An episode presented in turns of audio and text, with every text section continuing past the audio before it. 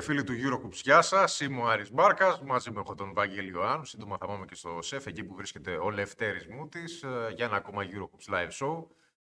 Εκπομπή που μπορείτε να παρακολουθήσετε ζωντανά από το Facebook και να κερδίσετε μία μπάλα της εθνικής ομάδας υπογεγραμμένη από τον uh, Θοδωρή Παπαλουκά, τον uh, διευθυντή των εθνικών ομάδων uh, Δημοτικού Διπιά και τον Δημήτρη Αγραβάνη, ο οποίος αναμένεται να επανεμφανιστεί στην εθνική ομάδα. Μην την ακούμε πολύ, γιατί θα φύγει μπροστά και θα την χάσουμε. Κάτσε να τη μαζέψουμε. Κάτσε να τη φέρουμε λίγο πιο πίσω. Πιο πίσω και είμαστε έτοιμοι για να πάμε στο στάδιο Ειρήνης και Φιλίας. Θα πάμε στο στάδιο Ειρήνης και Έχει Φιλίας. γλιτώσει ο Έχει γλιτώσει να Μούτης από την έκρηξη. Έχει Μπάλα θα γλιτώσει. γλιτώσει. Απλά να υπενθυμίσουμε στους φίλους ε, που θέλουν να διεκδικήσουν την μπάλα ότι πρέπει να αφήνουν μια, μι- ένα μήνυμα κάτω από το live του Facebook με, το, με τη λέξη μπάλα και στο τέλος θα κάνουμε ως συνήθως την κλήρωση για να κατακτήσουν το βραβείο. Η, η κλήρωση αυτή φυσικά δεν αφορά όσους θα δουν ε, την εκπομπή στο YouTube και όσους ακούσουν την εκπομπή σε μορφή podcast και πάμε στο στάδιο Ειρήνης και Φιλίας. Λευτέρη, Γλίτωσες από τα σκάλια. Γλίτωσες. καλησπέρα, καλησπέρα. Ναι, εντάξει, έτσι καταιγιστικός που ήταν ο Ολυμπιακός, κυρίως το πρώτο δεκάλεπτο που έκανε ρεκόρ στην ιστορία της Ευρωλίγκας με το συν 27. 35-8. Ε, ναι, πραγματικά μπορούμε να πούμε ότι γλίτωσε από τα σκάλια. Και ήταν μάλιστα στο καλάθι μπροστά μας. ε, οπότε τα βλέπαμε όλα πολύ, πολύ κοντά. Λοιπόν, ε, στο απόψινό παιχνίδι, άλλη μία φορά ο Ολυμπιακός κέρδισε στο ΣΕΦ. Ε, κέρδισε τη Μακάμπη που ήταν πολύ φορμαρισμένη, αλλά από το απόψινό παιχνίδι ε, βγαίνουν κάποια πράγματα τα οποία μπορούμε να πούμε ότι είναι ειδήσεις και κάποια τα οποία δεν είναι. Δηλαδή, το ότι κέρδισε ο Ολυμπιακός στο ΣΕΦ δεν είναι είδηση. Έχει κερδίσει όλα τα φετινά μάτια. Και έχει 7 χάσει στα αντίστοιχα 7. όλα τα εκτός. 7 στα 7 και έχει χάσει αντίστοιχα όλα τα εκτός έδρας. Αυτό είναι μια άλλη ιστορία. Όμως, πικρή θα την λέγαμε την Τετάρτη, αν κάναμε εκπομπή εκτενέστερα. Ε, το ότι είχε πλουραλισμό στην επίθεση είναι πάλι κάτι το οποίο δεν είναι είδηση. Το είχε και απόψε, το έχει στα περισσότερα παιχνίδια του. Το ότι έπαιξε πάρα πολύ καλή άμυνα σε άλλο ένα παιχνίδι εντός έδρας. Δέχτηκε με 73 πόντους, όμως είναι μαγική εικόνα αυτό το νούμερο γιατί δέχτηκε 28 στο τελευταίο δεκάλεπτο, αν πια όλα είχαν κρυθεί και η διαφορά ήταν σταθερά στους 20 πόντους. Και πάλι λοιπόν δεν είναι είδηση. Το ότι ο Βεζέγκοφ, ας πούμε, για παράδειγμα, ήταν εύστοχος, δεν είναι είδηση. Αλλά το ότι ο Βεζέγκοφ έδωσε 6 assist και έκανε ρεκόρ καριέρα στην Ευρωλίγκα, ναι, είναι είδηση. Το ότι αντίστοιχα ο Φαλ, ο πραγματικά πολύτιμος ε, και στο απόψινό παιχνίδι, ε, έδωσε 5 assist, ρεκόρ ε, καριέρας και αυτός. Μαζί με Είναι 12 είδηση. πόντους και 11 rebound. Ακριβώς και δύο κλεψίματα, δηλαδή τόσο γεμάτη στατιστική από έναν τέτοιο παίχτη ε, δεινόσαυρο που στο ξεκίνημα της σεζόν λέγαμε το πόσο θα μπορεί να προσαρμοστεί στο σύγχρονο στυλ μπάσκετ κλπ. κλπ. Ναι, είναι είδηση. Το ότι ο Ντόρσεϊ πέτυχε 4 τρίποντα. Με τη Τσέσεκα μόνο είχε πετύχει παραπάνω. 7. Ναι, είναι είδηση. Το συν 27 που είπαμε και πάλι είναι είδηση. Οπότε πρέπει νομίζω να εστιάσουμε σε αυτά τα κομμάτια τα οποία δεν περιμέναμε, τα οποία δεν έχουμε δει τον Ολυμπιακό μέχρι στιγμής. Ε, παραπάνω γιατί δείχνει ότι ο Ολυμπιακός όταν παίζει κυρίως εντός έδρας κάνει πράγματα διαφορετικά, κάνει πράγματα τα οποία α, μας εκπλήσουν και περισσότερο. το Το συν θέμα είναι τι γίνεται βέβαια στα εκτός. ναι, το, το συν 27 είναι και ένα τρελό ρεκόρ. Έχει Ναι. να συμβεί 20 χρόνια. Ισοφάρισε την καλύτερη επίδοση ο Ολυμπιακός στην ιστορία της Ευρωλίγκας. Το είπε ο Λευτέρης για την Ευρωλίγκα. Ναι. Ε, Το ρεκόρ το είχε ε, και, Η και Κίντερ Μπολόνια. σε ένα μάτς τη σεζόν 2000-2001 με την Οστουντιάνος. Ο Ολυμπιακός είχε συν 27, αλλά στα χρόνια του πρωταθλητριών, όταν η διοργάνωση ανήκε στη FIBA, δύο-τρία χρόνια πιο νωρίς, δύο χρόνια νομίζω πιο νωρίς, με την Ολύμπια Λουμπιάννα σε ένα δεκάλεπτο και ένα ε, συν 27. Ε, αλλά ας μην μένουμε μόνο στα ρεκόρ. Ας μένουμε στη μεγάλη εικόνα. Δηλαδή δεν είναι μόνο οι αριθμοί. Είναι ο τρόπος που έπαιξε σήμερα ο Ολυμπιακός. Απολαυστικός, Λευτέρη, έτσι.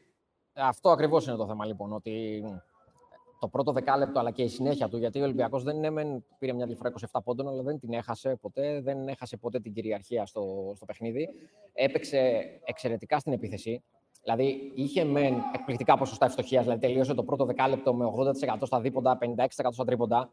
Ε, είχε δηλαδή, ξεκίνησε στα πρώτα 9 λεπτά με απίστευτα, δηλαδή είχε χάσει ένα σουτ. Κάποια στιγμή δεν οποίο- έχανε σουτ. Ναι, ακριβώς. Δεν έχανε Ε, σουτ. Ακριβώς. Δηλαδή είχε 10 στα 11, ας πούμε, κάποια στιγμή. Εντυπωσιακά νούμερα. Αλλά δεν είναι μόνο τα νούμερα, είναι και ο τρόπος ο οποίος έπαιζε. Δηλαδή το ότι είχε 10 assist στο 8 Πώς είναι εντυπωσιακό. κυκλοφορούσε Αλλά την το μπάλα, πιο... λίγες τρίπλες, κινηματογραφική ταχύτητα, καλάθια, Ακριβώς. σωστές επιλογές.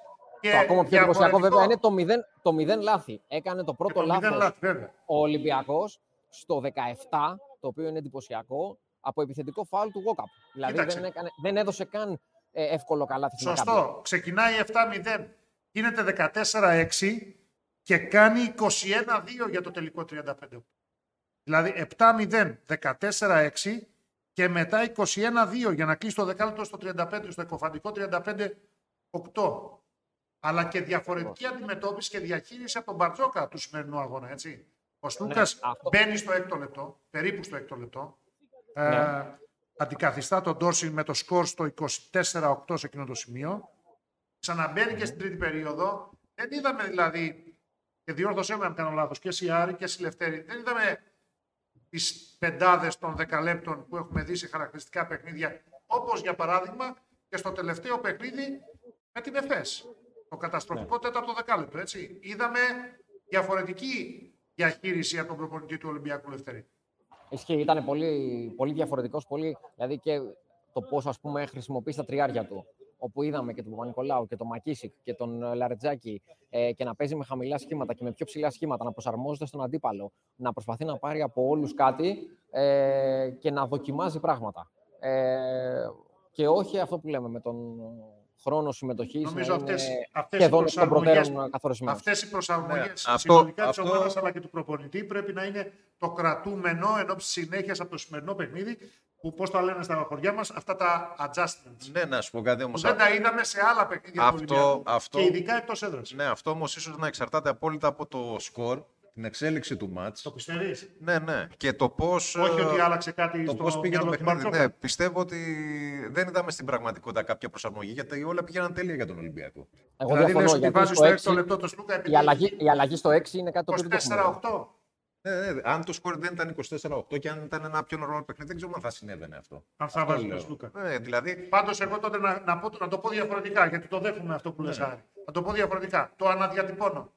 Ε, εάν ο Ολυμπιακός έχει αυτά τα adjustments, να το πούμε σε adjustments προσαρμογές, ελληνικά, σε ναι. άπλεστα ελληνικά, ε, σε όλα του τα παιχνίδια στην Ευρωλίγκα, τότε είναι μια ομάδα που δεν μπορεί ποτέ να γίνει προβλέψιμη. Όπως έγινε στην τέταρτη περίοδο με την ΕΦΕΣ. Με το over dribbling του Σλούκα, ακόμα α, και όταν μπροστά του ήταν ο Λάρκιν, που σε άλλες περιπτώσεις θα λέγαμε δεν φημίζεται για την καλή του άμυνα και σταμάτησε τον Σλούκα. Και εκεί δεν είχε ευελιξία ο Ολυμπιακός να αλλάξει τα σχήματα. Όπως και σε προηγούμενα παιχνίδια είπαμε δεν δοκίμασε περισσότερη ώρα ή νωρίτερα το Βεζένκοφ στο 3. Στην ΕΦΕΣ το έκανε. Ε, αλλά γενικώς λέω, αν δούμε αυτές τις προσαρμογές στα επόμενα παιχνίδια και βεβαίως εάν ο Ντόρση ε, είναι ο Ντόρση. Ο Ντόρση πήγε ετηρήμ του λόγου. Πρέπει να σας Ο διακόψω, Ace, να σας διακόψω, να σας διακόψω τώρα λίγο. Θα το γιατί πω αυτό συνέχεια, γίνεται το live, σημειώνω για αυτό, τον Ace. γίνεται live αυτό και είναι πραγματικά εντυπωσιακό. Ναι. Ο Γιάννης Φερόπουλος κατευθύνεται για τη συνέντευξη τύπου και περνάει μέσα από το σεφ, μέσα από το γήπεδο, όπου οι μόνοι που έχουν μείνει εδώ πέρα είναι οι δημοσιογράφοι και οι οπαδοί της Μακάμπη, οι οποίοι είναι... ε, Για λόγους ασφαλείας επάνω στα ορεινά. Ακριβώς. Και είναι σαν ένα πέταλο συγκεντρωμένοι. Μόλις τον είδαν λοιπόν, άρχισαν να φωνάζουν Γιάννης, Γιάννης, Γιάννης, αποθέωνοντάς τον. Μετά από ένα παιχνίδι όπου η Μακάμπη ιτήθηκε με 90-73. Ε, ναι, μετά όμως και από μια Που μέχρι η τώρα αγάπη πορεία. η οποία- Ναι, μετά από μια η πορεία της αγάπη, Μακάμπη δηλαδή, μέχρι τώρα που δικαιολογεί απόλυτα αυτή Και την πριν Ακριβώς. από- Και δεν είναι μόνο αυτή, είναι και την περσινή σεζόν. Είναι δηλαδή. Έτσι, και πριν από λίγα Υπάρχει 24 τεράστια ώρα αγάπη ήθελα να των πω οπαδών. ότι ε, α, είχε επέτειο τριών ετών, ας πούμε. Είχε Τριών παιδί. σεζόν, να το πούμε καλύτερα. Τρίτη επέτειος Νοεμβρίου στη Μακάμπη. Ναι. Και η Ως Μακάμπη Ευρωπαίος. προέρχεται, μάλλον η Μακάμπη, με, ακόμα και με αυτή την ήττα, βρίσκεται στο ίδιο σημείο με τον Ολυμπιακό. Έχουν το ίδιο ρεκόρ πια. Ναι, τώρα τελείωσαν ε, αυτή την αγωνιστική. Είναι στο 7-4 και οι δύο ομάδες. Ακριβώς. Στην Οπότε- πέμπτη θέση. Στην πέμπτη θέση. Μεγάλη διαφορά επίσης, αφού είπαμε για τη βαθμολογία, μεγάλη διαφορά που θα παίξει ρόλο. Είναι πολύ πιθανό αυτές οι δύο ομάδες να ισοβαθμίσουν. Να βρεθούν, ναι, ναι, ναι, Ναι, να ναι, βρεθούν είναι μαζί. Πάρα πολύ πιθανό να ισοβαθμίσουν. Και ο Ολυμπιακός πήρε μια άνετη διαφορά παρότι στο 83-59 έσβησε τις μηχανές. Και κατέληξε στο 90-73. Λευτέρη, αυτό που θέλουμε από σένα είναι περισσότερο εικόνα καταρχήν από τον Ace. Ε, Ναι. Αυτό ήταν νομίζω ένα κομμάτι το οποίο πρέπει να σταθούμε. Λοιπόν, ναι. Ο AC μπήκε στο 10 πολύ νωρίς για το επίπεδο ετοιμότητας το οποίο δεν έχει. Δηλαδή, εγώ περίμενα ότι θα έμπαινε πολύ πιο πίσω και ότι θα ξανά μπαινε αντίστοιχα ε, αν τυχόν το παιχνίδι ήταν ε, έτσι όπως εξελίχθηκε. Και όμως δεν ξαναμπήκε. Δηλαδή, έπαιξε 2 και 22 ε, μαζεμένα εκεί στο, από το 10ο λεπτό μέχρι την αρχή του δευτέρου δεκαλέπτου. Ε, φαινόταν ότι είναι σαν ένα πραγματικά σκυλί ατάιστο έτοιμο να βγει στον πόλεμο. Ε, σε κάθε φάση ε, πηδούσε στον αέρα ενώ έπρεπε ή δεν έπρεπε. Ε, πάλευε σε, κάποιο, σε κάποια στιγμή πήγε να πάρει το rebound από τα χέρια του Μάρτιν. Α, αυτό είναι Ε, το παιχνίδι του. Ακριβώς αυτό. Δηλαδή είναι εντυπωσιακό γιατί ένας τέτοιος παίχτης δεν χρειάζεται χρόνο προσαρμογής θεωρητικά, γιατί μπορεί με την ενέργειά του και με το πάθος το οποίο βγάζει να καλύψει την αδυναμία του στο να ξέρει τους συμπαίχτες του, τα συστήματα της ομάδας, το πώς πρέπει να κινηθεί και το τι πρέπει να κάνει. Όλα Αλλά τα όμως- fast plays μπορεί να τα κυνηγήσει. Άρα εδώ μου Ακριβώς. δίνεις μια ωραία assist. Πάντα μιλάμε με του μπασκετικούς χώρου σε αυτή την εκπομπή για να πω αυτό που είχα ξεκινήσει νωρίτερα μέχρι να μας διακόψεις για το πέρασμα του Σφερόπουλου μέσα από το γήπεδο ε, για να πάει στη συνέντευξη τύπου. Ότι αν ο Ace είναι σε καλή κατάσταση και δεν χρειαστεί ε, πολύ μεγάλη περίοδο προσαρμογής, ε, τότε Θα είναι ο παράγοντας που πραγματικά θα διαφοροποιήσει τον Ολυμπιακό. X factor. X factor. Βέβαια, να δικαιολογήσω τώρα το γιατί το 2-22 δικαιολογείται. Ε, πολλές φορές στην επίθεση, δηλαδή πολλές φορές, σχεδόν σε όλες τις φάσεις στι οποίες συμμετείχε στα αυτά τα 2 και 22 τα οποία έπαιξε, φαινόταν σαν να μην ξέρει Λίγο ε, χαμένος. τους συμπαίχτες του, να είναι χαμένος. Δηλαδή υπήρχε ένα σύστημα το οποίο θα έπρεπε να κρα- έχει την μπάλα ο Μάρτιν, γιατί σε όλο το διάστημα αυτό έπαιξε στο 4 με τον Μάρτιν στο 5. Ε, σε όλο αυτό το διάστημα λοιπόν θα έπρεπε να είναι ο Μάρτιν στην κορυφή και να περάσει από το screen του Ναι. Acy ο Σλούκα και να πάρει την μπάλα. Όμως ο Acy είχε βγει στην κορυφή ζητώντας την μπάλα. Λοιπόν, Που ο Μάρτιν, ο Μάρτιν δίστασε, γιατί ακριβώς θα έπρεπε να δώσει την μπάλα στον Σλούκα και όχι στον Acy.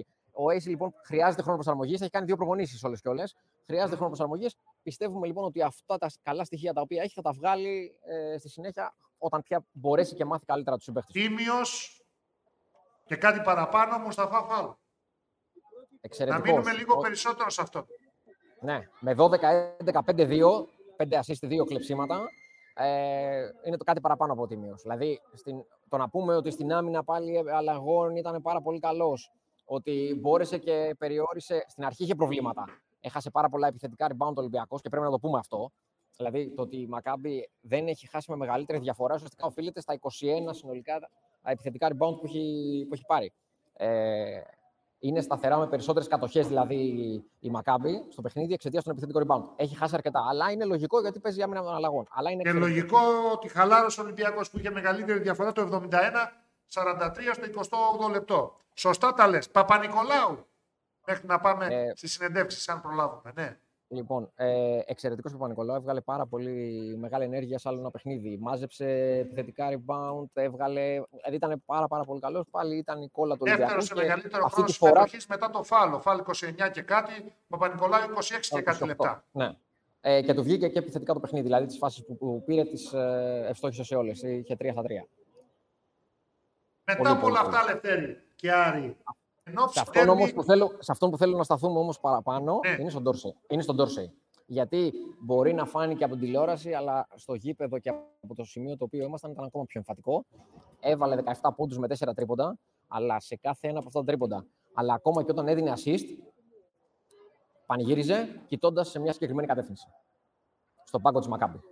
έδωσε κάποια απάντηση, Ε, νομίζεις; κάθε καλάθι δηλαδή ε, που Έδει- έδειξε το Σφερόπουλο τον ή, ε, γε- ή, coach Σερόπουλο- γενικώς, κοι- ή γενικώς κοιτούσε στον πάγκο της Μακάμπη. Ε, κοιτούσε στον πάγκο της Μακάμπη τώρα.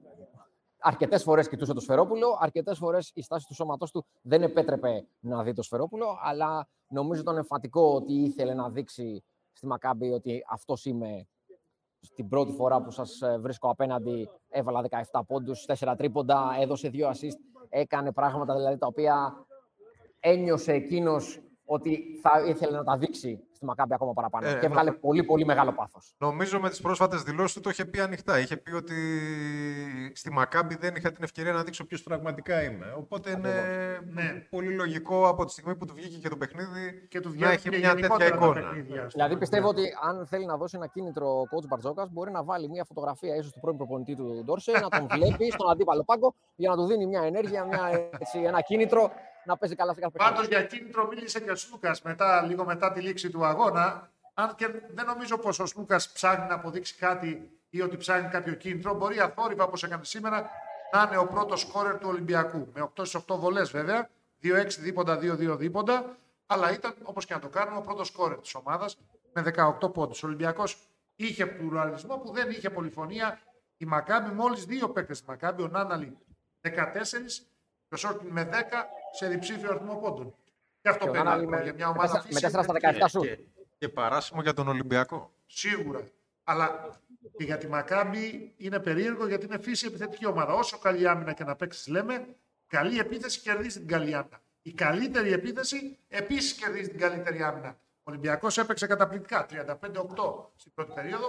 Ωστόσο, νομίζω ότι έπαιξε ρόλο και ότι και η Μακάμπη δεν, βρίσκε, δεν βρήκε λύση σήμερα στην επίθεση. Ε, ας, για, α, για αυτό το πράγμα θέλω να ρωτήσω και το Λευτέριο, ότι κατά πόσο αυτό το μάτς, εσύ που το είδες και από κοντά, μπορεί να είναι κριτήριο για κάτι περισσότερο πέρα από το ότι αυτό ας πούμε ενδεχομένως είναι. Όχι για κάτι περισσότερο. Και- για τον και- τέρμι καταρχάς Δευτέρας. Για τον τέρμι της Δευτέρας, αλλά και κατά, κατά πόσο αυτό ας πούμε, είναι το ιδανικό ταβάνι του Ολυμπιακού. Γιατί όταν ξεκινάει Ε. ένα μάτς και ο Ολυμπιακός έχει 9 στα 9 σουτ, ε, επειδή το κάθε παιχνίδι είναι ζωντανό πράγμα και εξελίσσεται Ναι. μέσα στη ροή Ναι. της κάθε αναμέτρησης, Ρώτα εμένα γιατί ο Ελευθέρης προσπαθεί να βρει τη συνέντευξη. νομίζω ότι... Τη συνέντευξη του θα μας ναι, δώσει. νομίζω ότι όταν Ότι ο έχει, ίδιος ο Ολυμπιακός. όταν, έχεις, ξε- όταν έχεις ξεκινήσει τόσο καλά, επιβάλλεσαι. Ναι. Μετά τα πράγματα απλοποιούνται πάρα πολύ. Δηλαδή θα μου πεις το κέρδισε αυτό ο Ολυμπιακός. Σήμερα έγινε αυτό. Ναι. Ο αίμνιος στο Σίβκοβιτς έλεγε όταν ξεκινάει ένα μάτς με αυτόν τον τρόπο να περιμένεις ανατροπή και δυσάρεστη έκπληξη για σένα Ναι. που προηγείσαι με τόσο μεγάλη διαφορά τόσο νωρίς το μάτς. Δεν έγινε. Ήταν κάτι σαν καρδιογράφημα η εξέλιξη Εντελώς. του σημερινού αγώνα. Μια ευθεία γραμμή όμως. Χωρίς πολλά πάνω κάτω. Αυτό. Απλώς μετά το 71-43 κατέβασε ταχύτητα ο Ολυμπιακός. Για να μην πούμε ότι ολοκληρωτικά έσβησε τις μηχανές και κοίταξε για τη Δευτέρα. Για τον τέρμι της Το Δευτέρας. θέμα, το θέμα τι καρδιογράφημα είναι, έτοιμο θάνατου ή ζώντος οργανισμού κανονικά; Ζω- Γιατί Για τον, για τον Ολυμπιακό, τον Ολυμπιακό για- για μιλάμε, τον ναι. Ολυμπιακό Σε αυτό το είναι, μάτς. όπως λέμε, ομάδα του λαού για τη Μακάμπη, ομάδα του εντός έδρας σερή, ομάδα του σερή. Ακριβώς. 7 στα 7. Για τον Ολυμπιακό. Για το αναφύγει. παράδοξο πάντως που λέγατε προηγουμένως για την ε, Μακάμπη, ε, πριν ξεκινήσει το παιχνίδι, τσέκαρα ότι η Μακάμπη είχε την καλύτερη, έχει την καλύτερη επίθεση εκτός έδρας. 81,2 πόντους. Ναι, αυτό, γι' αυτό εκεί πατούσα Δηλαδή- εγώ νωρίτερα. Που λέω είναι περίεργο αυτό που συνέβη με τη Μακάμπη απόψε. Και είχε 6 νίκες στα τελευταία 7 παιχνίδια και είχε και αυτή την εικόνα αντίστοιχα ε, Για την ισοπαίδωση ο Ολυμπιακός. εκτός έδρας. Βέβαια. Ναι, η, η- η Σοπέδος. εικόνα λοιπόν, εσύ που έχεις Λευτέρη από το γήπεδο, ποια είναι. Δηλαδή, κατά πόσο αυτό που είδαμε μπορεί να θεωρηθεί παράδοξο ή όχι; ε, παράδοξο δεν μπορεί να θεωρηθεί γιατί ουσιαστικά μετά το πρώτο δεκάλεπτο, στο πρώτο δεκάλεπτο και από εκεί και μετά, ε, έμοιαζε σαν να μην μπορεί η Μακάμπη να αντιδράσει.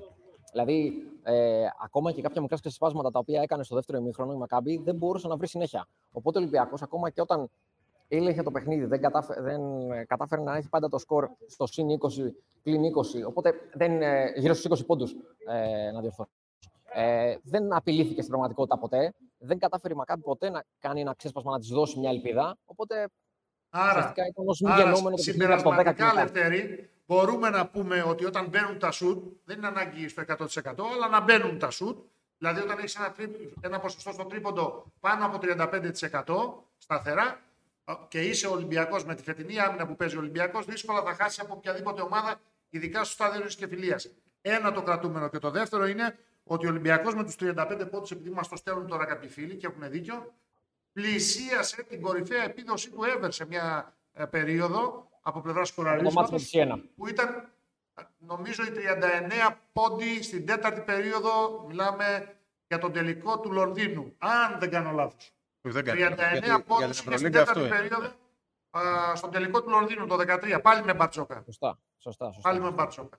Ε, άρα όταν μπαίνουν τα σουτ με καλά ποσοστά, και καλά ποσοστά για παράδειγμα στα τρίποντα, λέμε το 40%. Αυτά εννοούμε καλά ποσοστά. Όχι, να, να, να στο θέσω αλλιώς. Όχι όταν, μπαίνουν, όταν, όχι όταν έχεις καλό ποσοστό. Γιατί το ποσοστό είναι μέσα στη ροή του αγώνα και είναι πολύ λογικό να σ- συν το χρόνο μια καλή ομάδα να έχει και ένα καλό ποσοστό. Παίζει ρόλο και πότε μπαίνουν τα τρίποντα. Όταν Ειδικά στο ξεκι- ξεκίνημα. Αν μπουν στο ξεκίνημα τα μακρινά σουτ, ξεκλειδώνει η άμυνα γιατί αλλιώς ο Ολυμπιακός ακόμα δεν έχουμε δει να έχει εύκολο καλάθι. Πέρνατε σε κλειστές άμυνες όταν η μπάλα πάει στο σίδερο και τα πάντα απλοποιούνται.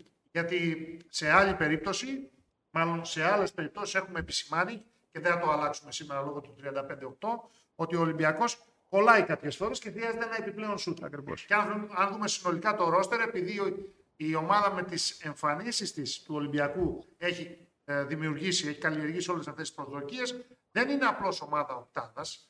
Αν μπει γρήγορα το, το κομμάτι ε, AC στο puzzle, και αν δεν υπάρξουν θέματα στην ε, περίμετρο, όπως υπήρξαν στην τέταρτη περίοδο με την ΕΦΕΣ ε, στην Κωνσταντινούπολη, πριν από δύο μέρες, ε, ο Ολυμπιακός μπορεί να κοιτάξει ψηλότερα.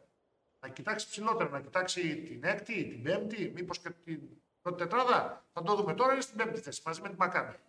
Άρα, εγώ μένω στους δύο Ντόρσι επιπλέον που χρειαζόταν εκτός του Τάιλερ.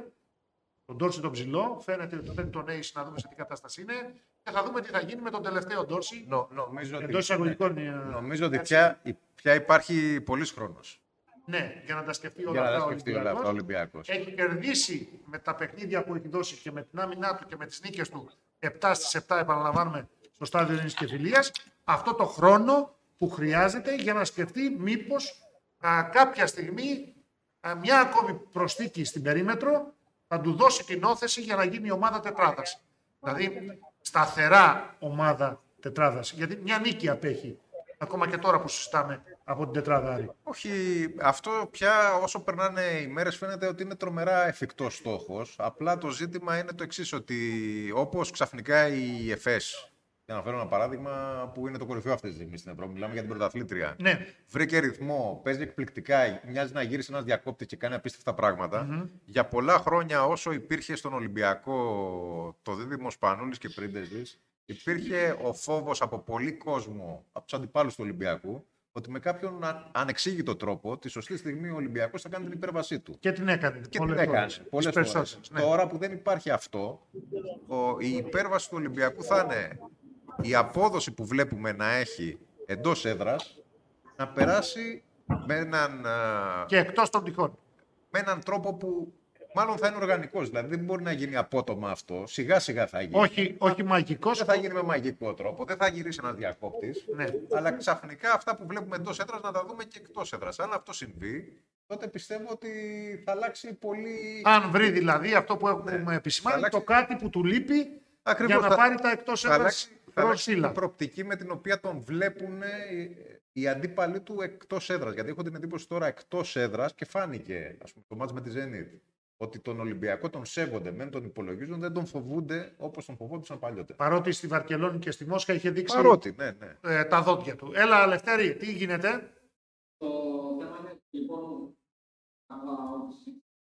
Τώρα το θέμα είναι ο Ολυμπιακός να μπορέσουμε να πούμε το κάτι παραπάνω είναι να δούμε τα τρία επόμενα παιχνίδια τι θα κάνει εκτός έδρας. Αλλά φυσικά, γιατί η συζήτηση καλός ή κακός και εδώ αυτή είναι, και στην εξέδρα τα συνθήματα που ακούγονταν, αλλά και εντός ομάδας, το τι θα γίνει τη Δευτέρα. Γιατί, οκ, η Ευρωλίγκα τελείωσε ουσιαστικά πριν ε, λίγα λεπτά. Τώρα όλος ο οργανισμός του Ολυμπιακού Το πρώτο τον ντέρμπι αιωνίων έπειτα από δυόμιση χρόνια. Εκεί επικεντρώνεται. είχε, είχε, είχε καιρό να περάσει σε αυτό το στάδιο, Ναι. το να αφήνει την Ευρωλίγκα για να κοιτάξει το ελληνικό πρωτάθλημα να τρέχει με τον Παναθηναϊκό. Τον έχουμε το Λευτέρη στον αέρα, γιατί στο monitor το δικό μας τώρα Ναι, τον ναι, έχουμε. Ναι, επέστρεψε. Έχεις δίκιο. Αλλά από εκεί και πέρα υπάρχει η επικίνδυνη αποστολή στο Μιλάνο και άλλα δύο εκτός έδρας που πρέπει Με να Ούνιξ τσιμπήσει και κάτι. Αστέρα. Ε. Ε, Με Ούνιξ και Αστέρα, που είναι και τα δύο Που παιχνίδια. πρέπει να τσιμπήσει Υ- κάτι. υπά- υπάρχουν πολύ δύσκολα μάτς που ακολουθούν, αλλά νομίζω ότι σε αυτό που λέει ο Λευτέρης πια έχει απόλυτο δίκιο. Οι πάντες, ό- όλοι όσοι ασχολούνται με τον ελληνικό αθλητισμό, όχι μόνο με τον μπάσκετ, Περιμένουν αυτό τη το στιγμή ντέρμπι έπειτα περιμένουν από αυτό το δυόμιση μάτς. ολόκληρα και χρόνια. νομίζω ότι πια και όλη η Ευρώπη το περιμένει, γιατί είναι ένα μάτς που είχε λείψει σε όλη την Ευρώπη. Το ελληνικό κλασικό. Είναι όπως και να το κάνουμε τα ετερόνυμα που έλκονται και τα ομώνυμα που αποθούνται. Το κόκκινο και το πράσινο. Τι γίνεται, Λευτέρη, κοιτάζεις δεξιά, κοιτάζεις αριστερά. Περισσότερες φορές κοιτάζεις όπως βλέπουμε εμείς δεξιά, αλλά ακόμα δεν έχουμε συνέντευξη. Συνεπώς, Όχι, όχι, όχι. όχι. να βάλουμε δύο-τρεις πινελιές επιπλέον, αν έχουμε να να, κλείσουμε. βάλουμε σε αυτό το παιχνίδι που πάντως δεν χρήζει και ιδιαίτερη ανάλυσης. Όχι, α, Πέρα από το γεγονός ότι. ο- Νομίζω, νομίζω ότι αυτό που είπε ο Λευτέρης είναι το πιο σημαντικό. Κατά πόσο πια και ο, ο ίδιος, ο, η ίδια η ομάδα του Ολυμπιακού ασχολείται και σχολιάζει ήδη από αυτό το βράδυ το τι θα γίνει τη Δευτέρα. Νομίζω ότι όλοι, όλοι εκεί έχουν στραφεί και καλός ή κακός το ότι ο Ολυμπιακός κέρδισε ένα τέτοιο παιχνίδι με τη Μακάμπη, τη φορμαρισμένη Μακάμπη, μετά από δύο συνεχόμενες ήττες εκτός έδρας στην Ευρωλίγκα. Ε, του έδωσε το καλύτερο έναυσμα για το ντέρμπι με τον Παναθηναϊκό, αλλά πάντα ένα ντέρμπι με τον Παναθηναϊκό και ανεξάρτητα από το πώς είναι οι δύο ομάδες, που δεν έχει σχέση δηλαδή η κατάστασή τους στο πώς θα εμφανιστούν τα 40 αγωνιστικά λεπτά. Ε, εκεί κρίνονται όλα και νομίζω ότι για αυτό το λόγο Όντως, τέλος- Λευτέρη, και επικεντρώνονται παρότι είναι εκεί. κλεισέ, αυτό ισχύει. Αλλά νομίζω ότι μετά από μια τόσο εμφατική παρουσία του Ολυμπιακού, όχι μόνο σε αυτό το μάτι, γενικά στην Ευρωλίγκα, και ταυτόχρονα βλέποντας τον Παναθηναϊκό να έχει τεράστια προβλήματα, ε, υπάρχει αίσθηση, γιατί τουλάχιστον η, η θεωρία και οι αριθμοί αυτό δείχνουν, ότι ποτέ τα τελευταία χρόνια ο Ολυμπιακός δεν ήταν τόσο συντριπτικό φαβορή σε ένα τέτοιο παιχνίδι. Εντάξει, το πόσο φαβορή είναι ουσιαστικά θα φανεί κατά τις 9.30 ώρα το βράδυ της Δευτέρας. Γιατί από φαβορή ή οτιδήποτε δεν μπο- μπορούμε να λέμε πάρα πολλά πράγματα. Καλά, και, έχ- αλλά και έχουμε δει πολλές φορές, ειδικά τον Ολυμπιακό σε μάτς κόντρα στον Παναθηναϊκό, να, μεταμφ... να εμφανίζεται αγνώριστο. Είναι ξεχωριστά. Αυτά τα παιχνίδια είναι ξεχωριστά. και Είναι άλλες φορές ξεχωριστά. δηλαδή έχει συμβεί. Αλλά... Είναι άλλη η ψυχολογία τους, είναι άλλη η αντιμετώπιση της μιας και της άλλης ομάδας, άλλη η προσέγγιση που κάνουν σε αυτά τα παιχνίδια. Πάντως, ο, ο Ολυμπιακός έχει ένα ψυχολογικό, επιπλέον ψυχολογικό προβάδισμα, ένα επιπλέον ψυχολογικό προβάδισμα με το συνδυασμό των αποτελεσμάτων. Είναι ο συνδυασμός. Δηλαδή, μετά τον τρόπο που έχασε στην τέταρτη περίοδο από την ΕΦΕΣ, το επιμέρους 23 σε βάρος του, μετά το 68-66 για το τελικό 88-69, είναι και ο τρόπος με τον οποίο έχασε, παρότι ήταν στο μεγαλύτερο διάστημα καλύτερος ο Παναθηναϊκός από την Bayern. Την Bayern. Δηλαδή είναι ο τρόπος που αντιδρά ο Ολυμπιακός μέσα σε 48 ώρες και παίρνει ε, αυτό το παιχνίδι με τη Μακάμπη και με τον τρόπο α, που το κέρδισε ε, και είναι και ο τρόπος με τον οποίο ενώ αντιδρά σωστά μετά το Κάουνας στο Μόναχο ο Παναθηναϊκός αλλά εν τέλει το χάνει. Λοιπόν, σιγά σιγά να, να ολοκληρώνουμε γιατί μάλλον δεν θα έχει παίκτη. Δεν θα έχει παίκτη ο Λόγω, Λευτέρης, λόγω, λόγω derby derby. έχουμε... Πάμε Δεν θέλω να- να τους φορτώσουν με Στοιχεία περισσότερε δηλώσει. σειρμάτων. Άρα μπήκαμε Πάμε. από απόψε σε συνθήκες και σε λογικές ντέρμπι ε, στο στάδιο Ελληνικής Κεφυλία από τον Αλλά, Ολυμπιακό. ναι, εντάξει, αυτά είναι ελληνικές συνήθειες. Πώς τα λέγει ο Ξανθός παλιά, τα λίγα λόγια ζάχαρη και τα, Τα καθόλου καθόλου με. μέλι, ναι. Φυλάνε τα ρούχα τους για να έχουν τα μισά. Ναι. Θα Λοιπόν, συνεχίσουμε με παροιμίες, ε, να πω κι Όχι, άλλες. όχι. Ο, ο επίλογος ανήκει σε σένα. Εσύ, το Λευτέρη, για να επιμήθειο, το προχωρήσουμε. επιμήθειο από Γι' αυτό σένα, λέω. Λευτέρη. Τίποτα, νομίζω ότι κλείσαμε ραντεβού τη Δευτέρα από εδώ. Ναι, και θα έχουμε και μια έξτρα εκπομπή τη Δευτέρα, οπωσδήποτε. Αυτό είναι το θέμα να πούμε Ναι, κιόλας ναι. και στους ε, θεατές ότι τη Δευτέρα Ανανεώνουμε το ραντεβού, Λευτέρη. Μην μείνεις εκεί. είναι εξαίρεση, είναι εξαίρεση, δηλαδή δεν θα είμαστε Παρασκευή, θα είμαστε Δευτέρα στον αέρα. Ωραία. Λοιπόν, Σα αποδεσμεύουμε και θα κλείσουν και τα φώτα αφού δεν έχει επιπλέον Έτσι. συνεντεύξεις. Θα πρέπει Καλή να συνέχεια. κλείσουν τα φώτα. Ε, Εμείς εδώ. Συνεχίσουμε. εμείς συνεχίζουμε και πρέπει να αναφερθούμε και στα του Παναθηναϊκού, όχι μόνο λόγω ντέρμπι, αλλά και γιατί ο Παναθηναϊκός, Να για πούμε- αυτό που είπες, συγγνώμη. ναι, Δεν αποθεώθηκε παρά την ήττα μόνο από του. Καμιά, πόσο ήταν, τους οπαδούς του Μακάμπη, καμιά πενταριά. όσοι Τέλος χώρα και το τσάρτερ της Όσοι, ομάδας. ναι, ναι, όσοι ήταν μαζί. Ναι. Αλλά όταν μπήκε στο γήπεδο, χειροκροτήθηκε θερμά από το σύνολο των, του, του κόσμου, Υπάρχει, από το σύνολο των φιλάθλων του Ολυμπιακού υπάρχει που ήταν τρομερή, εκεί στις κερκίδες. Ο υπάρχει Γιάννης τρομερή Σιδερόπουλος. εκτίμηση, δεν το συζητάμε αυτό. Ωραία, το είπαμε και αυτό. Δεν το παραλείψαμε. Ε, Απλώς το ξεχάσαμε να το αναφέρουμε Ναι, για, αρχικά. αρχικά. για αυτό που είπες πριν για τον Παναθηναϊκό, ότι είδαμε κα- περισσότερη αντίδραση από τον Ολυμπιακό, έτσι όπως εξελίχθηκαν τα πράγματα, νομίζω ότι είδαμε αντίδραση και από τον Παναθηναϊκό. Ναι, απλώς λέω, ο Αυτό- συνδυασμό Ο δίνει ένα συνδυασμό επιπλέον ψυχολογικό προβάδισμα. στον όντως Ολυμπιακό. δίνει προβάδισμα στον Ολυμπιακό, αλλά θεωρώ ότι και ο Παναθηναϊκός έκανε μια τεράστια προσπάθεια στο Μόναχο. Προσπ- Και αυτός με αλλαγές Ναι. στο πώς προσέγγισε το παιχνίδι. Και, και προσπάθεια που ίσως φαινόταν ότι δεν έχει και τόσο πολύ τη δυνατότητα να την κάνει με βάση την εικόνα που είδαμε στο Κάουνας. Δηλαδή, αν κάποιος παρακολουθούσε το παιχνίδι στο Κάουνας, όπως αυτοί που παρακολουθήσαν τον αγώνα στην Κωνσταντινούπολη του Ολυμπιακού. Οι μεν θα λέγανε που είδαν το Κάουνας ή όσοι το είδαν, ότι δεν μπορεί να έχει ένα καλό πρόσωπο, να δείξει ένα, να κρατάει φυλαγμένο ένα καλό πρόσωπο για το μόναχο ο Παναθηναϊκός Ακριβώς. και όμως διαψεύστηκαν. Και οι δε θα έλεγαν ότι ο Ολυμπιακός θα, θα έχει ένα ντέρμπι μπροστά του με τη Μακάβη. Και αυτοί διαψεύστηκαν. Με βάση λέω την εικόνα της τέταρτης περίοδου στην Κωνσταντινούπολη. Έχεις απόλυτο δίκιο. Μπήκε Αλλά... φουριόζος και το έκανε 35-8 Έχεις απόλυτο δίκιο. και το καθάρισε. Και ο Παναθηναϊκός το κέρδιζε και με διψήφιες διαφορές το μάτς. Το είχε στα χέρια του και στο τέλος. Το πήγε να το, το μάτς να το, να, να το πουλήσει, να, το, να χρησιμοποιήσω αυτή την αγοραία έκφραση και πάλι όμως και την τελευταία, του, την τελευταία ευκαιρία του δεν μπήκε το σουτ του Μέικον. Μιλώ, μιλώντας όμως για ελληνικές ομάδες γενικά και για τον Ολυμπιακό και για τον Παναθηναϊκό, νομίζω ότι πια παίζει τεράστιο ρόλο και το αν μιλάμε για εντός ή εκτός έδρας μάτς στην Ευρωλίγκα. Αν με ρωτάς λοιπόν ποια ήταν η πιο σημαντική αντίδραση, εξηγούμε για να μην παρεξηγούμε. Δεν μιλάμε με βάση τα αποτελέσματα τα προηγούμενα, μιλάμε με βάση την αντίδραση των δύο ομάδων των τελευταίων ωρών. Και σε σχέση Μετά- με το τι είχαν δείξει στο αμέσως προηγούμενο μάτς. Μεγαλύτερη και πιο ε, δυναμική αντίδραση και χαρακτήρα καλύτερο δείχνει μετά από τέτοιο αποτέλεσμα και τέτοια εμφάνιση ο Παναθηναϊκός. Γιατί παίζει δεύτερο ε, παιχνίδι back to back εκτός, Εκτός έδρας. έδρας. με καλύτερη ομάδα από ότι η Ζαλγιρής, η προηγούμενη αναμέτρησή του δηλαδή, τα καταφέρνει πολύ καλύτερα και δεν είναι μόνο η προσέγγιση που κάνουν οι πνευματικοί και οι αγωνιστικοί οι ίδιοι παίκτες, κυρίως είναι η απόφαση που παίρνει ο πρίφτη. Να παίξει για ένα μεγάλο χρονικό διάστημα με τη συγκεκριμένη άμυνα ζώνης που έβαλε πολλούς μπελάδες, πολλά προβλήματα, προκάλεσε τον Τρινκέρι και την Bayern. Και πια περιμένουμε να τη δούμε λογικά και τη Δευτέρα. Η λογική, Ναι. αν και στο μπάσκετ, ως, τέλος πάντων, όση λογική μπορεί να υπάρχει στον αθλητισμό και ειδικά Κοίτα, στο μπάσκετ, ε, ήταν κάτι που λειτουργήσε. ναι, ως, αν, όση λογική και αν υπάρχει. Με αυτή τη λογική που υπάρχει. Θα μου πεις, θα πας να παίξει με ζώνη έναν Η λογική- Ολυμπιακό που είδες να σουτάρει τώρα έτσι; Η λογική λέει ότι θα την εφαρμόσει. Αλλά δεν ξέρω αν θα την εφαρμόσει για 30 λεπτά, γρόσο μόντο τώρα το αναφέρω, που τη χρησιμοποίησε με την Bayern. Γιατί η, η, η Bayern ε, πνίγηκε σε αυτή τη ζώνη. Έβαλε screen ψηλά, ε, προσπάθησε να κυκλοφορήσει γρήγορα την μπάλα με υπερφορτώσεις να βρει ένα ελεύθερο σου, δεν το βρήκε. Προσπάθησε να την ακουμπήσει σε σκαλοπάτι ψηλού για να, να βρει ένα σουτ. Ε, βρήκαν εν τέλει κάποια σουτ ελεύθερα, δεν μπήκαν. Δηλαδή, λίγο μπερδεμένη ήταν η Bayern. Εκεί έκανε ματ ο πρίφτης στον Τρινκέρι, αλλά δεν πήρε το αποτέλεσμα.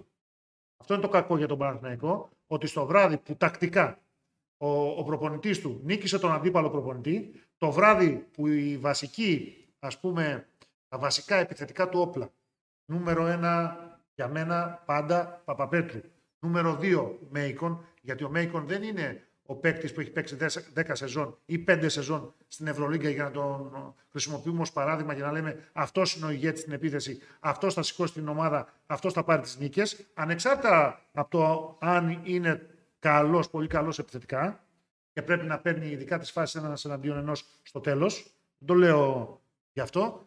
Νούμερο 1 Παπαπέτρου και νούμερο 2 Μέικον. Κάποιοι μπορεί να αντιστρέψουν τη σειρά, δεν έχει και μεγάλη αξία. Απλώ εγώ εξήγησα γιατί βάζω πρώτα τον Παπαπέτρου. Ήταν πάρα πολύ καλή. Ε. Ήταν, ήταν δηλαδή σε μια βραδιά που, που λες ότι θα έρθει το διπλό. Όχι, ήταν πάρα πολύ καλή, αλλά εδώ πρέπει, οφείλω να σημειώσω δύο Ναι. πράγματα. Πρώτον, αυτό που είπε και ο Αντρέα Τρινκέρη, ότι δεν ήμασταν καλοί, αλλά κερδίσαμε. Επομένως, ποιος νοιάζεται; Είπε ένα ωραίο με, τα, Ε, με ότι το κουτί με τα σοκολατάκια. Μετά από δύο σερή παιχνίδια, δεν ξέρει τι θα σου προκύψει. Ό,τι δεις στο γήπεδο θα είναι, όπως έλεγε ο Φόρεστ Γκάμπ, σαν να τραβάς κάτι από ένα κουτί με σοκολατάκια. Ακριβώς. Αυτό. Επομένως, καλός ή κακός στον αθλητισμό μετράει το αποτέλεσμα και σε μια διπλή αγωνιστική της Ευρωλίγκας. Άμα σου έρθει νίκη, όπως και να έρθει, ικανοποιημένος πρέπει να είσαι. Ναι, Αυτό είναι το ένα. Και το άλλο είναι ότι για το Μέικον, τελικά όσοι στον Παναθηναϊκό βλέπαν ότι ο Μέικον μπορεί να εξελιχθεί και σε δημιουργό, μοιάζουν να δικαιώνονται. Αυτό φάνηκε πάρα πολύ μπορεί να καλά πασάρει. στο παιχνίδι με την ε, Bayern, αλλά εδώ υπάρχει και άλλη πλευρά του νομίσματος, ότι φέρελα ακούμε και φέρελα δεν βλέπουμε. Αυτό είναι κάτι που το σχολιάσαμε την περασμένη εβδομάδα. Και εδώ λοιπόν προκύπτει ένα τεράστιο ζήτημα. Ε, καταρχάς, υπολογίζεται για το ελληνικό πρωτάθλημα; Δεν ξέρω. Ε, ή μπορεί να είναι στις σκέψεις των ανθρώπων του Παναθηναϊκού για μετέπειτα; Πάντως δεν υπολογίζεται ούτε για την ώρα, Για την ώρα δεν υπολογίζεται. ούτε στην Ευρωλίγα. Γιατί το να μπαίνει να βάζει ένα τρίποντο στο Κάουνας και μετά να παίζει έπειτα μην από παίζει, τρία ναι. παιχνίδια, Με παίζεις στο παιχνίδι με Ναι. το οποίο θεωρητικά κόντρα στην Bayern θα έπρεπε να, αν μη τι άλλο, ο Παναθηναϊκός δεν θα είχε να χάσει τίποτα και θα έπρεπε να δοκιμάσει πράγματα. Ναι, αυτό το DNP το είχαμε επισημάνει και την περασμένη εβδομάδα προκαλεί ε, Ερωτηματικά. πολλές απορίες και ερωτηματικά, όπως και του Floyd. Αλλά για το Floyd το είχαμε ξεκαθαρίσει, δεν είναι ένας παίκτης σε επίπεδο Ευρωλίγκας. Άλλες είναι οι απαιτήσεις από το Floyd και άλλες είναι οι απαιτήσεις από τον Φέρελ όταν τον φέρνεις κιόλας αφού έχει ξεκινήσει η σεζόν. Ο... 17 ο Παπαπέτρου, 12 ο Μέικον σε αυτό το παιχνίδι, έτσι. Με το Μέικον να χάνει το κρίσιμο και τον Παπαπέτρου να τον αγκαλιάζει σαν να του λέει: Έχεις σημεί και σε μένα. Καλό ήταν το σουτ με καλές προποθέσει. Ήταν, ήταν χρήσιμο το σουτ γιατί προηγουμένως είχαν χαθεί δύο βολές από τον Οκάρο White, ο οποίος μέχρι τώρα στη Σωστό. σεζόν δεν είχε χάσει καμία βολή. Ναι. Δηλαδή, μερικές φορές κυιονεί και σου δείχνουν πράγματα. Ας πούμε, αυτή τη στιγμή είναι πολύ κακό το φεγγάρι για τον Μερικές, Παναθηναϊκό. όταν το μάτς κρίνεται σ- στη μία κατοχή, στο ένα σουτ, δίποντο ή τρίποντο, θα σκέφτεσαι όλα. Τις βολές, το rebound, το λάθος, το γλίστριμα, τη λάθος πάσα και ούτω καθεξής. Από την άλλη πλευρά όμως, δεν πρέπει να παραγνωρίζουμε ότι ο Παναθηναϊκός που επαναλαμβάνω τακτικά ήταν άψογος και η επιλογή του Πρίφτη να παίξει στη συγκεκριμένη ζώνη με τους τρεις μπροστά, όταν ανέβαινε ο ψηλός, δυσκόλεψε αρκετά την Bayern. Νομίζω ότι την ξαναδούμε αυτή τη ζώνη, αλλά δεν ξέρω για πόσο στο ντέρμπι της Δευτέρας. Το αφήνουμε στην άκρη α, αυτό. ανεξάρτητα από αυτό, πρέπει να, να δούμε τη μεγάλη εικόνα του Παναθηναϊκού. Και η μεγάλη εικόνα του Παναθηναϊκού, του Παναθηναϊκού μας οδηγεί στο συμπέρασμα, αβίαστα πλέον, ότι για να αλλάξει κάτι ε, και για να δούμε κάτι διαφορετικό, ειδικά στην Ευρωλίγκα, ανεξάρτητα από το αποτέλεσμα της Δευτέρας, που πάντως θα είναι κριτήριο, πάντα ένα ντέρμπι αιωνίων είναι κριτήριο, ε, δεν χωράνε όλοι αυτοί που υπάρχουν, τουλάχιστον από την πλευρά των ξένων. Εγώ, δεν χωράνε στο μάτι. εγώ πιστεύω ότι σίγουρα θα έχουμε αλλαγές στη front line του Παναθηναϊκού. Το ό,τι κρατάμε. και να συμβεί. Το κρατάμε αυτό. Και πο- πολύ πιθανό να θεωρώ να αποκτηθεί ένας ε, σέντερ ε, ακόμα και αν ε, χρειαστεί ο Παναθηναϊκός να θυσιάσει δύο παίκτες από τη σι- σημερινή του front line για να συμβεί αυτό. Ναι, Το θεωρώ πολύ πιθανό σαν σενάριο αυτή και, αυτή τη και στιγμή. έχει γιατί και ο- λογική αυτό που ο λες. Παπαγιάννης φαίνεται να είναι μόνος του.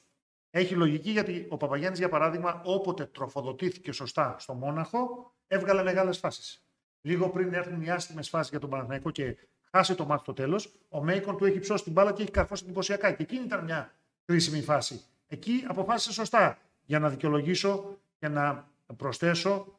ε, Αυτό το περί δημιουργίας. περί δημιουργίας, Ναι, βέβαια, νομίζω που είπες νωρίτερα. Είχε να πέντε- προσθέσω λοιπόν. Είχε 5-6 assist. Και, και έβγαλε και ωραίες assist. Ναι. Δηλαδή Εύκολα καλάθια, δεν ήταν assist. Που πετάω δίπλα την μπάλα, βάζει το τρίποντο. και γράφω βάλει assist. ένα σούτ από μακριά. Έχει διαφορά. Κάποτε με ρώτησε κάποιος αν μετράει το ίδιο. Ξέρεις, από αυτούς τους έξυπνους του Twitter, ε, στο Facebook, οι έξυπνοι έχουν αποχωρήσει τα- τον τελευταίο καιρό. Τώρα παραμένουν στο Twitter. Με ρώτησε κάποιος, ε, λέει, γιατί μερικές φορές λες ότι κόψιμο, εντυπωσιακό, φοβερό στο. Και ήταν μάλιστα πάνω στο lay-up. Το κόψιμο λέει δεν είναι το ίδιο, είτε είναι στη μέση, σε σουτ μέσης απόστασης, είτε είναι σε τρίποντο, είτε είναι στο lay-up. Λέω, όχι μεγάλο. Λέει, όχι, το κόψιμο είναι το ίδιο. Ίδιο stop στο τρίποντο, ίδιο stop στη μέση απόσταση, ίδιο stop στο lay-up. Εντάξει, δεν μπορείς να αλλάξεις τα μυαλά μερικών. Όχι, εντάξει. Αρκεί να του δείξεις μια Είναι, στατιστική. είναι, είναι και θέμα οπτικής, αλλά η αλήθεια Αρκεί είναι να ότι... Ναι. του δείξεις μια στατιστική, να του εξηγήσεις ότι στο τρίποντο το ποσοστό, το λογικό ποσοστό είναι κοντά στο 30%, λίγο Όχι. πάνω, λίγο κάτω. Στο, στο μέσης τη απόστασης, μερικές φορές μπορεί να κουμπίσει και το 40% γιατί πάντα το mid range είναι δύσκολο, δεν το έχουν όλοι. Στο layup, η πιθανότητα να σκοράρει αν φτάσει κάποιος εκεί είναι πάνω από 80%. Τι να κάνουμε τώρα; Και όχι μόνο αυτό. Άσε που μπορεί να καρφώσει κιόλας. Όχι μόνο αυτό, πια η στατιστική στο μπάσκετ έχει φτάσει σε τέτοιο σημείο ώστε Ναι. αυτά είναι μετρήσιμα. Δηλαδή Φυσικά. για, για τις ομάδες και τη, το scouting που κάνουν έχει τεράστια διαφορά το ποιος είναι ικανός να κόβει κάτω από το καλάθι και ποιος παίζει καλή άμυνα στην περιφέρεια. Επομένως, ναι, κόψιμο, Και το με θυμήθηκα. κόψιμο Τώρα, μετράει το ίδιο. τώρα αλλά δεν είναι για την μερικές φορές Ευρωλίγκα, αλλά δεν διαφορετικό. πειράζει. ναι. Να βάλουμε μια παρένθεση. Είναι ωραίο αυτό. Μου το ρώτησε ο φίλος μου ε, όταν έκανε ένα, ο υπτάμινο Eric Griffin της ΑΕΚ έκανε ένα φοβερό στόπ που καθάρισε το μάτσα απέναντι στο Τζέρμαν σε ένα παιχνίδι ελληνικού Ναι. πρωταθλήματος. Το μάτσα ήταν στις δύο κατοχές. Αν το βάζε ο Ιωνικός, το έφερνε το παιχνίδι πάλι στη μία Μια κατοχή. κατοχή. Τους πέρασε όλους και πήγαινε ή να καρφώσει ή να την αφήσει ε, μαλακά στο καλάθι με λεϊά. Δεν περίμενε ότι από πίσω είναι ο Γκρίφιν. Είχε κάνει άλλα τρία μπλοκ σε εκείνο το μάτς και έκανε το τέταρτο και τελευταίο. Του κόλλησε την μπάλα στο ταμπλό. Και λέω, stop καθοριστικό και μάλιστα πάνω σε λεϊά. Ήταν εντύπωση το, και πάνω μάλιστα σε- πάνω σε σε λεϊά. layup. Βεβαίως όλα τα πράγματα έχουν την εξήγησή τους, όπως τα μακρινά πάνω. Μην επιστρέψουμε τώρα σε αυτή τη συζήτηση. Και, και, Α, και αυτό όλα θα τα το στοιχεία. κάνουμε, θα κάνουμε μια ειδική Φροντιστήριο εκπομπή γι' με αυτό στο το επόμενο. τίτλο, ναι. Λοιπόν, Λοιπόν, όχι, Άρα ο απλά Παναθηναϊκός για να γυρίσουμε είναι- στον Παναθηναϊκό. Ναι, αυτό είναι νομίζω... υποχρεωμένος πλέον. Αν πριν από 15 μέρες λέγαμε είναι ε, σε κρίσιμο σταυροδρόμι α, που πρέπει να πάρει αποφάσεις, δεν τις πήρε. Όχι, νο- νομίζω ότι πια έχει περάσει το σταυροδρόμι και πήρε και τις αποφάσεις. Λέω, αν, σε, δε- αν πριν από 15 μέρες λέγαμε για εκείνο το Ναι, σταυροδρόμι, που τελικά δεν αποδείχθηκε τέτοιο για τους ανθρώπους του Παναθηναϊκού, αφού δεν έκαναν αλλαγές, τώρα έχουν ξεπεράσει κατά πολύ το χρονικό όριο και περιθώριο που είχαν για να διορθώσουν πράγματα, διότι με αυτό, με αυτό το, το ρόστερ και με αυτή τη λογική δεν μπορούν να κάνουν κάτι πολύ μεγάλο στην Ευρωλίγα, εκτός αν έχουν συμβιβαστεί με τις τελευταίες θέσεις. Νομίζω ότι ο Παναθηναϊκός, βλέποντας ρεαλιστικά το πράγμα, είναι λογικό στο πίσω μέρος του μυαλού του να έχει πια κυρίως το πώς θα ματσάρει με τον Ολυμπιακό. Πράγμα που δεν αφορά την Ευρωλίγκα. Αφορά τα, τα εγχώρια. Ναι. Και θεωρώ δεδομένο ότι χωρίς να το φωνάζει, γιατί πια δεν έχει και κανένα ιδιαίτερο λόγο να βιάζεται. Ο, Θα ενώ- δει και τι θα γίνει και τη Δευτέρα. Νομίζω ότι και το δεν έχει λόγο να βιάζεται, εννοώ ότι την κρυάδα την έχει πάρει, έχει μείνει πολύ πίσω στη βαθμολογία. Ε, Επομένως, αυτό που τον νοιάζει είναι να βρει τους κατάλληλους παίκτες στην, κατάλληλη σημεί- στην κατάλληλη τιμή για να αλλάξει πραγματικά την εικόνα της ομάδας. Οπότε Για τις πιστεύω, εγχώριες διοργανώσεις. πιστεύω ότι μέχρι το τέλος του πρώτου γύρου της Ευρωλίγκας ε, ο Παναθηναϊκός έχει τη δυνατότητα να εξετάσει το τι συμβαίνει στην αγορά και να μην βιαστεί. Και αυτό το λέω γιατί. Γιατί μετά το τέλος του πρώτου γύρου της Ευρωλίγκας, παίχτης που ήδη έχει παίξει στην Ευρωλίγκα Μπορεί να φύγει μπορεί και να, να αλλάξει φύγει το και να τόπεδο. παίξει πάλι σε ομάδα της Ευρωλίγκας. Δηλαδή, αν αποκτήσει, λέμε τώρα, και δεν το λέω τυχαία, είναι γνωστό ότι ο Ματίας Λεζόρ θα αφήσει τη Μακάμπη. Ε, Λογικά δεν έπαιξε ούτε και σήμερα. Δεν, δεν θυμάμαι καν αν έπαιξε. Τον κοίταξε πριν τον AC και ο Ολυμπιακός. Ναι. Μπορεί να είναι μια, μια περίπτωση που θα εξετάσουμε. Το συμβόλαιό του λύγει στις 16 Δεκεμβρίου και δεν μπορεί να παίξει για άλλη ομάδα της Ευρωλίγκας στην Ευρωλίγκα Μέχρι το να τέλος τελειώσει ο του πρώτος πρώτου γύρος. Κατά συνέπεια, αν ε, κοιτάζει έναν τέτοιο παίχτη που αυτή τη στιγμή Ή έναν βρίσκεται- παίκτη με τέτοια χαρακτηριστικά, έναν παίχτη που αυτή τη στιγμή βρίσκεται σε άλλο ρόστερ ομάδας Ευρωλίγκας. θα πρέπει να περιμένει. δεν ούτως ή άλλως θα πρέπει να περιμένει. Επομένως, ίσως δεν έχει και λόγο να βιαστεί. ίσως γλιτώσει και ένα μηνιάτικο με την έννοια ότι η τιμή του παίχτη θα πέσει κι άλλο. Ναι, αλλά θα πλησιάζει πολύ την περίοδο που θα κρίνεται ο πρώτος τίτλος, εγχώριος τίτλος της χρονιάς και θα είναι το κύπελο. Επομένως, ό,τι είναι να γίνει, πιστεύω ότι πια θα γίνει με κριτήριο πρώτο και ρεαλιστικό το κύπελο Ελλάδα. Επομένως, ε, γι' αυτό το λόγο, όπως είπες πολύ σωστά, το ντέρμπι σίγουρα θα κρίνει πράγματα. Θα κρίνει Α- αρκετά. Αλλά θεωρώ ότι ο Παναθηναϊκός στον τρόπο που θα σκεφτεί για να αλλάξει πια τα δεδομένα στην ομάδα έχει ήδη δρομολογήσει το πώς θα κινηθεί. Γιατί είναι και συνάρτηση εκτός όλων αυτών που συζητήσαμε και του οικονομικού. Κάθε φορά το Ε, λέμε 100%. και να κλείνουμε. 100%. Και να κλείνουμε. Και τελικά αποδεικνύεται ότι το να μαζέψεις πολλούς παίχτε ε, ξένους που δεν μπορούν να σου κάνουν τη διαφορά θεωρώντας ότι μπορεί να σου καλύψουν κάποια κενά είναι πολύ μεγάλο δίκοπο μαχαίρι και ίσως μερικές φορές να πρέπει να εστιάσεις περισσότερο σε παίχτες που αν τους δώσεις, αν τους πληρώσεις τέλος πάντων μπορεί να είναι περισσότερο παίχτες εγνωσμένης αξίας και εγγυημένα θα σου δώσουν κάτι που θα σε βοηθήσει ε, παρά να παίρνεις ρίσκα. Και εδώ, ας πούμε, θεωρώ ότι επειδή γίνεται πολύ λόγος για τον Οκάρο White, θεωρώ ότι ο Οκάρο White, όχι επειδή είναι επιλογή του Πρίφτη και επειδή τον είχε στην UNICS, επειδή είναι ο Οκάρο White, είναι ένας παίκτης που τον ξέρουμε όλοι, ξέρουμε και τα καλά του και τα στραβά του. Μέχρι στιγμής δεν έχει κάνει τη διαφορά στον Παναθηναϊκό, αλλά αν τον αφήσεις, ας πούμε, στην αγορά για να πας να πάρεις κάποιον άλλον, δεν ξέρω ποιον καλύτερο του Κάρο White θεωρητικά με βάση το- το τι έχει δείξει μέχρι τώρα στην καριέρα του. Μμμ. Μπορείς να βρεις σε προσιτή τιμή αυτή τη στιγμή στην αγορά. Θεωρώ ότι ένας τέτοιος παίκτης δύσκολα θα θυσιαστεί. Αντίθετα, ο Floyd, Μόνο από τη G League μπορείς να βρεις ναι, σε αυτές τις θεωρητικά και πάλι πρέπει να ξέρεις πάρα πολύ την αγορά και να είσαι και τυχερός. Ναι. Ε, ο- Σου λέω εγώ ένα όνομα. Μπας, πάρεις μπας, παίζεις την G League. ναι, οκ.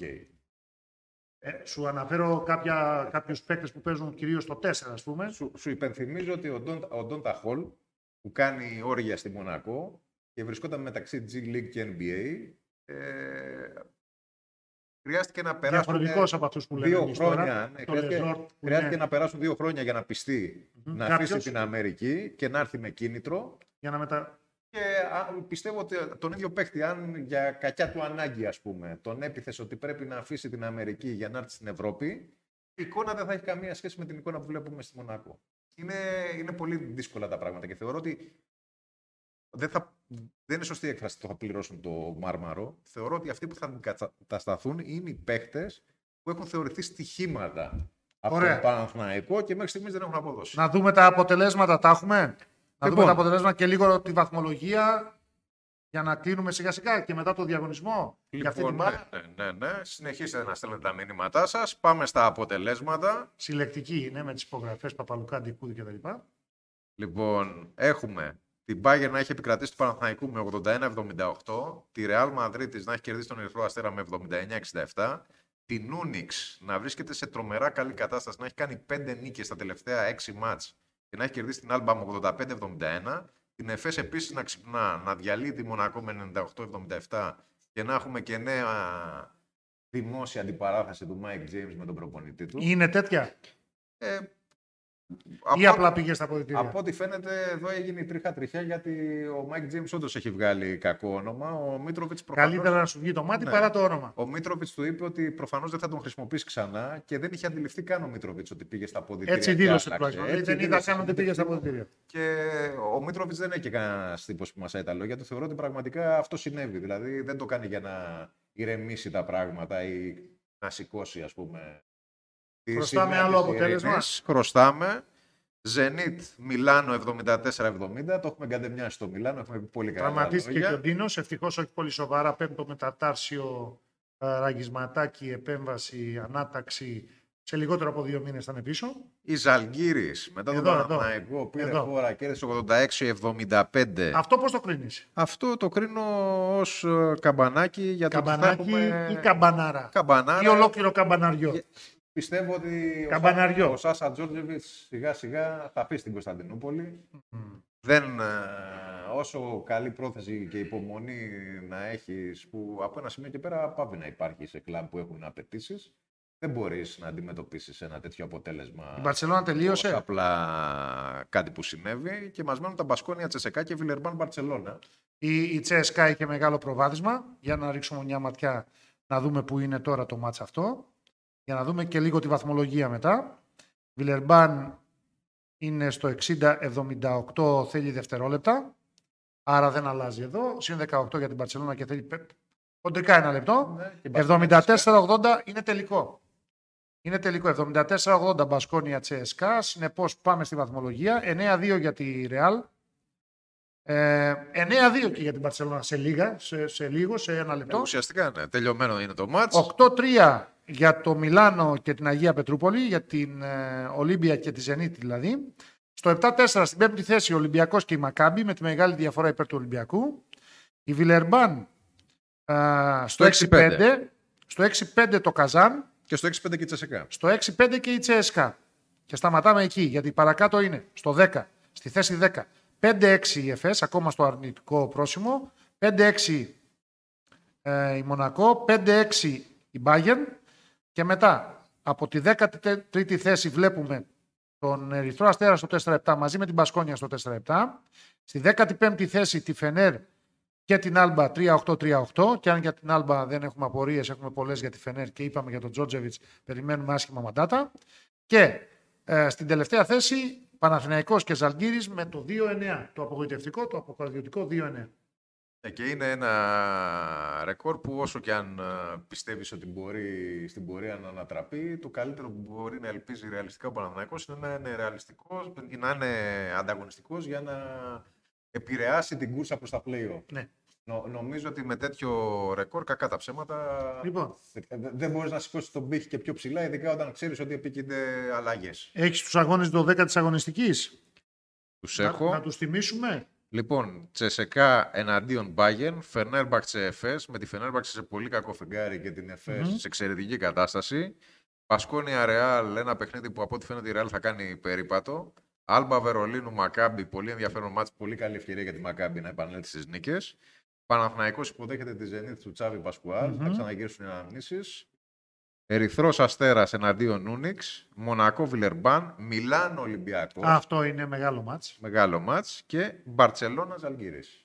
Λοιπόν, έχεις 30 δευτερόλεπτα, μου λέει η σκαλέτα εδώ της εκπομπής, Ναι. για να ζητήσεις τελευταία μηνύματα και να κάνουμε την κλήρωση. Για να δούμε. Διαγωνισμός λοιπόν. Ναι. Για αυτή την μπάλα εδώ. Δεν, Συλλεκτική. έχουμε, δεν, έχουμε εικόνα, δεν έχουμε εικόνα για τα μηνύματα πόσα είναι αυτή τη φορά. Όχι. Για- Για βοηθήστε μας, έχουν έρθει αρκετά. Έμενα για να βλέπω λίγο την εξέλιξη στα δύο άλλα παιχνίδια. Ναι. Θα μας πει τα λεπτά της εκπομπής η Μυρτώ, που τη θέλουμε εδώ κοντά μας σε επόμενες εκπομπές. 49-17. Εντός χρόνου είμαστε. Εντός χρόνου, πάντα εντός χρόνου και εντός καλαθιού όταν σουτάρουμε. Και εκεί Λοιπόν, που ένας πρέπει να μπαίνει αριθμός από μπάλα. ένα μέχρι το 49, κύριε Βαγγέλη. Κύριε, επειδή είναι 49-17 θα πάρουμε το 17. Ωραία. Το 17. Το Και θα 17, βρούμε τον λοιπόν. νικητή. Ο νικητής θα ενημερωθεί ως συνήθως με προσωπικό μήνυμα και θα λάβει το δώρο του σύντομα. Και ανανεώνουμε το ραντεβού Ανανεώνουμε το για τη ραντεβού. Δευτέρα, όχι για την άλλη εβδομάδα απλώς. Ανανεώνουμε το ραντεβού για τη Δευτέρα. Για την άλλη εβδομάδα θα έχεις άλλον εδώ διπλά ή άλλους. Και εγώ θα βγω Skype από το Newcastle. Ε, Θα ή από τη γίνουμε... Θεσσαλονίκη αν έχουμε προλάβει να γυρίσουμε. Θα δούμε. Ανάλογα με το που θα βρίσκεσαι, θα κάνουμε μια σύνδεση γιατί έχουμε και εθνική ομάδα. Έχουμε με παίκτες και του προκριματικά για το Ολυμπιακού και παγκόσμιο. του Παναθηναϊκού όπως είχαμε πει. Θα δούμε τώρα ποιοι θα είναι στο Newcastle ή ποιοι θα είναι στη Θεσσαλονίκη. Υπάρχουν θεματάκια. Κάποιοι δεν μπορούν να ταξιδέψουν για διαφόρους λόγους. Θα δούμε και με ποιο head coach. Ε, ο Λούτζης φαίνεται ότι θα είναι από τον Ολυμπιακό, μάλλον και στα δύο μάτς. Πολύ λογικό. και Newcastle και Θεσσαλονίκη. Κασελάκης και Καβαδάς δεν είμαι σίγουρος ότι θα είναι και στα δύο μάτσα από την πλευρά του Παναθηναϊκού. Ε, αναφέρομαι και στους δύο παίκτες και ταυτόχρονη συμμετοχή. Ε, κατά τα λοιπά, φυσιολογικές οι προσκλήσεις, έτσι, των 16 παικτών. Ε, Ε, ίσως ε, να λείπει ο Γιάννης Αγραβάνης από Είναι, μέσα. είναι πολύ άχαρος ο ρόλος των παικτών που πάνε στα παράθυρα. Απ' τη μία πλευρά είναι χαρά, είναι τιμή να Απ' αγωνίζονται την για άλλη την ξέρουν εθνική ότι ομάδα. δεν θα είναι στην τελική Απ' φάση. την άλλη ξέρουν ότι υποχρεώνονται να κάνουν κάτι που εν τέλει τους καρπούς του δεν- δύσκολα θα απολαύσουν, τουλάχιστον όχι όλοι από αυτούς. Εντάξει. Αλλά είναι, είναι, τιμή είναι- να χωράνε το Είναι έθνος. τιμή μεν, είναι και μια τρομερά ζώρικη θέση. Γιατί Μεγάλη Βρετανία, συν Νιουκάσλ, τις άλλες ξέρουν ότι και θα τα ακούσουν σε Σωστό. περίπτωση Μεγάλη στραβού Βρετανία, αποτελέσματος. Ελλάδα την Πέμπτη. Θα έχει και αγώνες Ευρωλίγκας βέβαια. Τι να κάνουμε. Και την Κυριακή στη Θεσσαλονίκη. Μιλάμε για την επόμενη εβδομάδα, έτσι. Αυτά. Λες μέχρι να ολοκληρωθούν τα προγραμματικά του Παγκοσμίου Πρωταθλήματος να μην έχουμε αγώνες Ευρωλίγκας όταν έχουμε αγώνες Εθνικών; Είναι πολύ πιθανό να έχουμε μέχρι το τέλος αυτής της σεζόν, όχι αυτού του έτους, το τέλος αυτής της σεζόν, μια κεντρική συμφωνία πλέον FIBA Ευρωλίγκας για το καλεντάρι. Για δω- Με αυτή λοιπόν τη- την πρόβλεψη αισιόδοξη. ευχή, Την αισιόδοξη την πρόβλεψη ευχή, περί ενότητος ολοκληρώνουμε. του ευρωπαϊκού μπάσκετ πρόβλεψη. Ναι. Ναι, ναι, ναι. ναι. Ούτως ή άλλως, εμείς θα το ενοποιήσουμε το ευρωπαϊκό μπάσκετ. Θα έχουμε και Ευρωλίγκα και εθνικές ομάδες στην ίδια εκπομπή. έτσι, έτσι, έτσι. Πολύ σωστά. Πολύ σωστά. Οπότε, ραντεβού τη Δευτέρα και μετά ξανά την Παρασκευή. Με τέτοιο χέρι που λένε χαίρετε. Καλό σας βράδυ.